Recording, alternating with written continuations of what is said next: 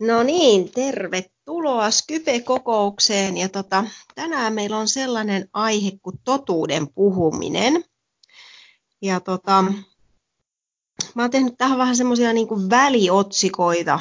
Meillä on niin neljä kohtaa ja muutamia raamatun kohtia, mitkä, mitkä sitten näihin otsikoihin niin liittyvät. Ja tota, ää, oli aika montakin ajatusta, mistä opetuksen olisi voinut tehdä, mutta sitten loppujen lopuksi tuntui, että pää on ihan tyhjä ja jouduin sitten kääntymään Herran puoleen, tai oikeastaan sain kääntyä Herran puoleen, että mistä tänään puhutaan, ja tällainen aihe sitten minulle annettiin.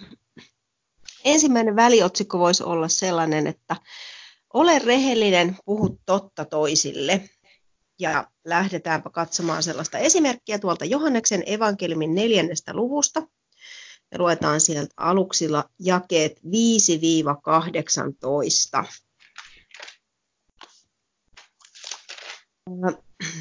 Mä vähän kerron tästä, tästä tota, taustasta, eli tota, Jeesus on siis, siis lähdössä Juudeasta ja halusi mennä Galileaan, mutta hänen piti kulkea siis Samarian läpi. Ja sitten tämä, lähtee tämä kertomus jakeesta viisi liikkeelle näin. Niin hän tuli Syykkar nimiseen Samarian kaupunkiin. Se on lähellä sitä maa-aluetta, jonka Jaakob oli antanut pojalleen Joosefille. Ja siellä oli Jaakobin kaivo. Koska Jeesus oli matkasta väsynyt, hän istui kaivolle, oli noin kuudes tunti.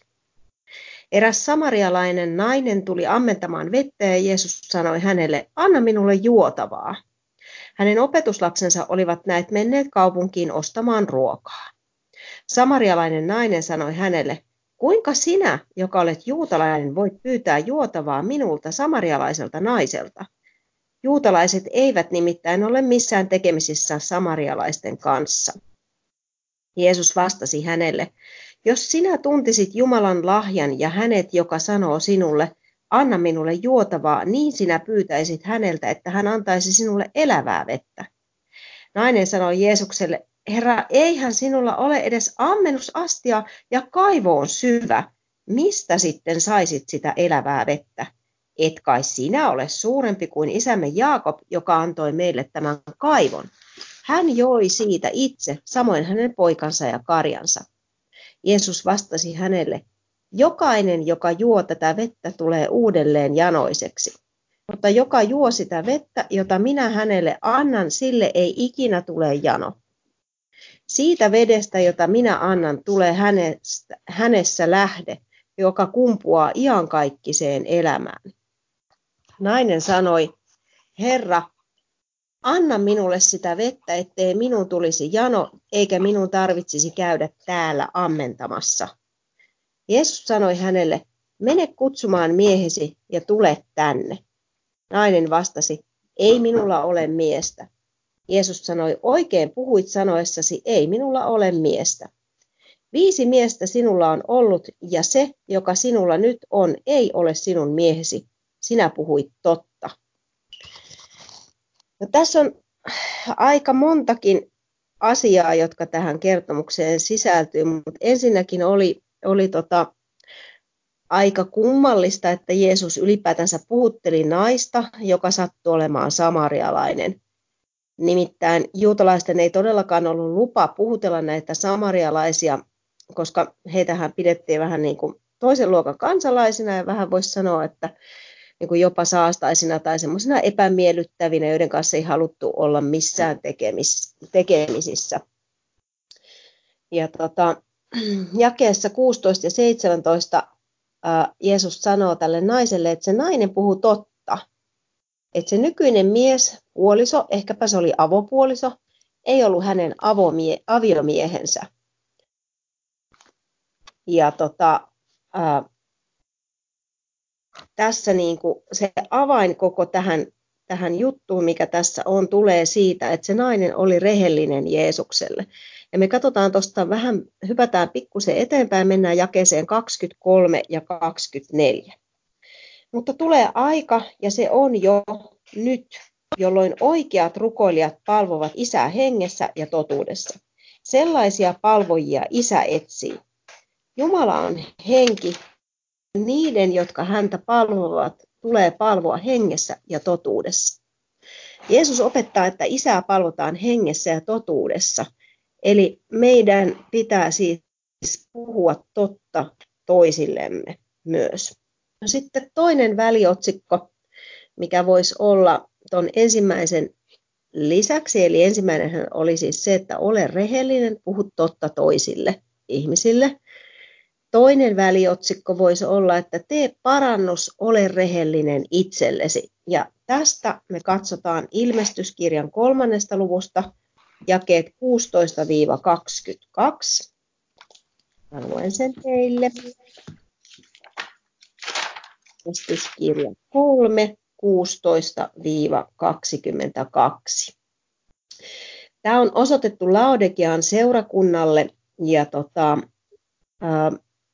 se seurakunta oli sellainen, mikä oikeastaan niin kuin voi ajatella, että täällä Suomessakin meillä aika monesti käy niin, että meistä kristityistä tulee tällaisia penseitä, eli voisi sanoa, että semmoisia haaleita, sellaisia, jotka ei niin oikein ota kantaa mihinkään eikä tee mitään, on vaan ja oleskelee ja kuvittelee, että kaikki on hyvin.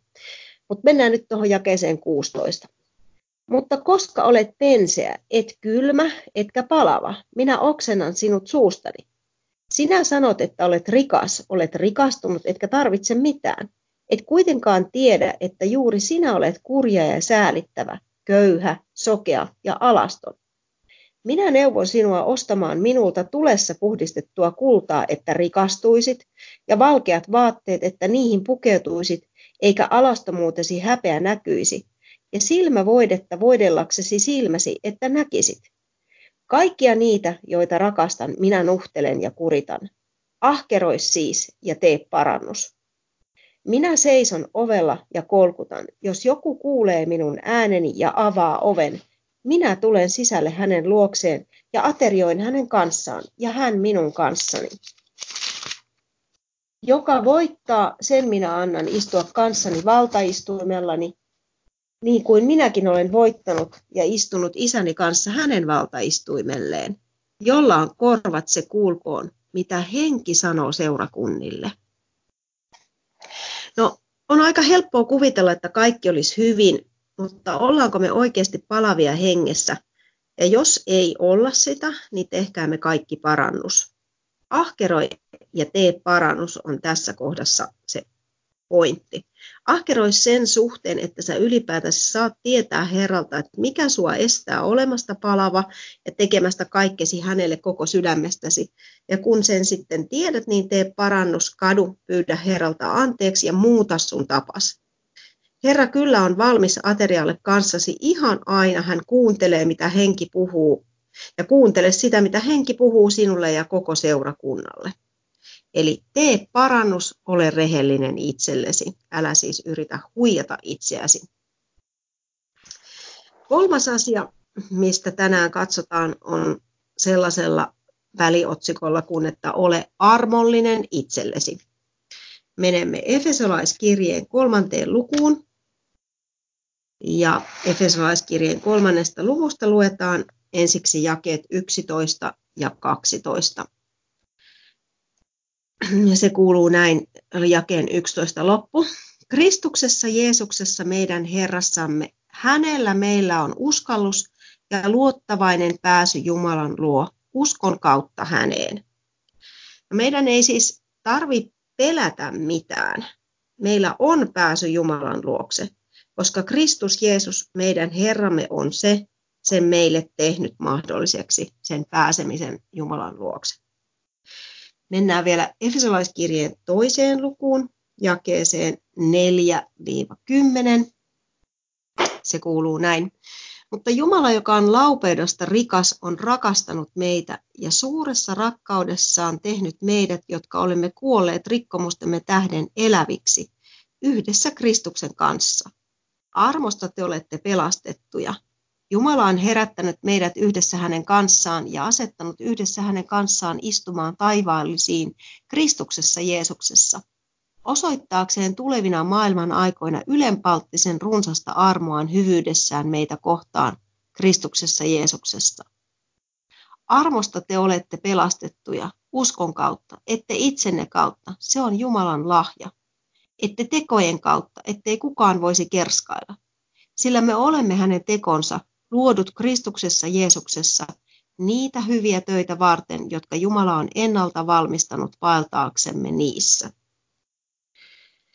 No, kun sitten me ollaan kaduttu ja tehty parannus, niin meidän ei tarvi jäädä siihen, että me ruvetaan syyttelemään itseämme, että kun tuli nyt taas tehtyä tämmöistä ja tuommoista ja en nyt taaskaan onnistunut kuuntelemaan Herra ääntä tai mitään muutakaan tämmöistä itsesyytöstä ei tarvitse tehdä. Meidän ei tarvitse syyttää itseä tai vaipua itsesääliin tai mihinkään epätoivoon, koska Jumala on miettinyt kaiken tämän jo kauan ennen meitä valmiiksi. Hän valmisti meille mahdollisuuden tulla eläviksi. Hän mahdollisti meille sen, että me pelastutaan. Hän on armahtanut jo meidät, joten armahda siis sinäkin itsesi. Tämä armo on Jumalan lahja, koska Jumala on luonut meidät, meidät Kristuksessa tekemään täällä maapäällä hyviä tekoja. Pidä totuus mielessäsi, se kuva, jonka Jumala näkee sinusta.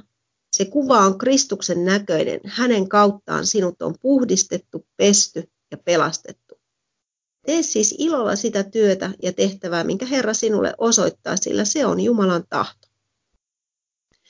Neljänneksi vaella valossa. Ja tästä asiasta me luetaan Efesolaiskirjeen viidennestä luvusta jakeet 8-10.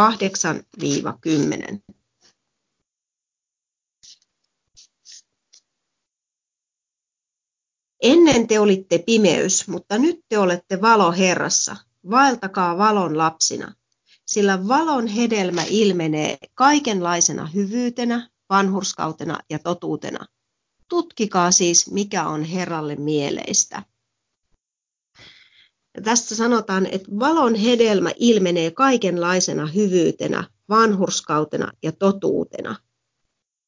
Ja äh, kun miettii meidän omaa elämää, niin me voidaan miettiä, että mitä kaikkea sellaista tekemistä me voidaan tehdä, joka näyttäytyy toisille ihmisille kaikenlaisena hyvyytenä. Ne voi olla hyvin pieniä asioita, hyvin pieniä huomaamisia työkavereiden kesken tai perheen kesken, pieniä palveluksia toiselle, pientä auttamista siellä täällä, hyvin monenlaisia erilaisia asioita, jolloin Jumalan hyvyys näkyy meidän kauttamme. Ja tutki siis sitä, mikä on Herralle mieleistä, niin silloin sinä olet se, joka tuottaa sitä valon hedelmää ympäristöön. Ja silloin sä vaellat valossa.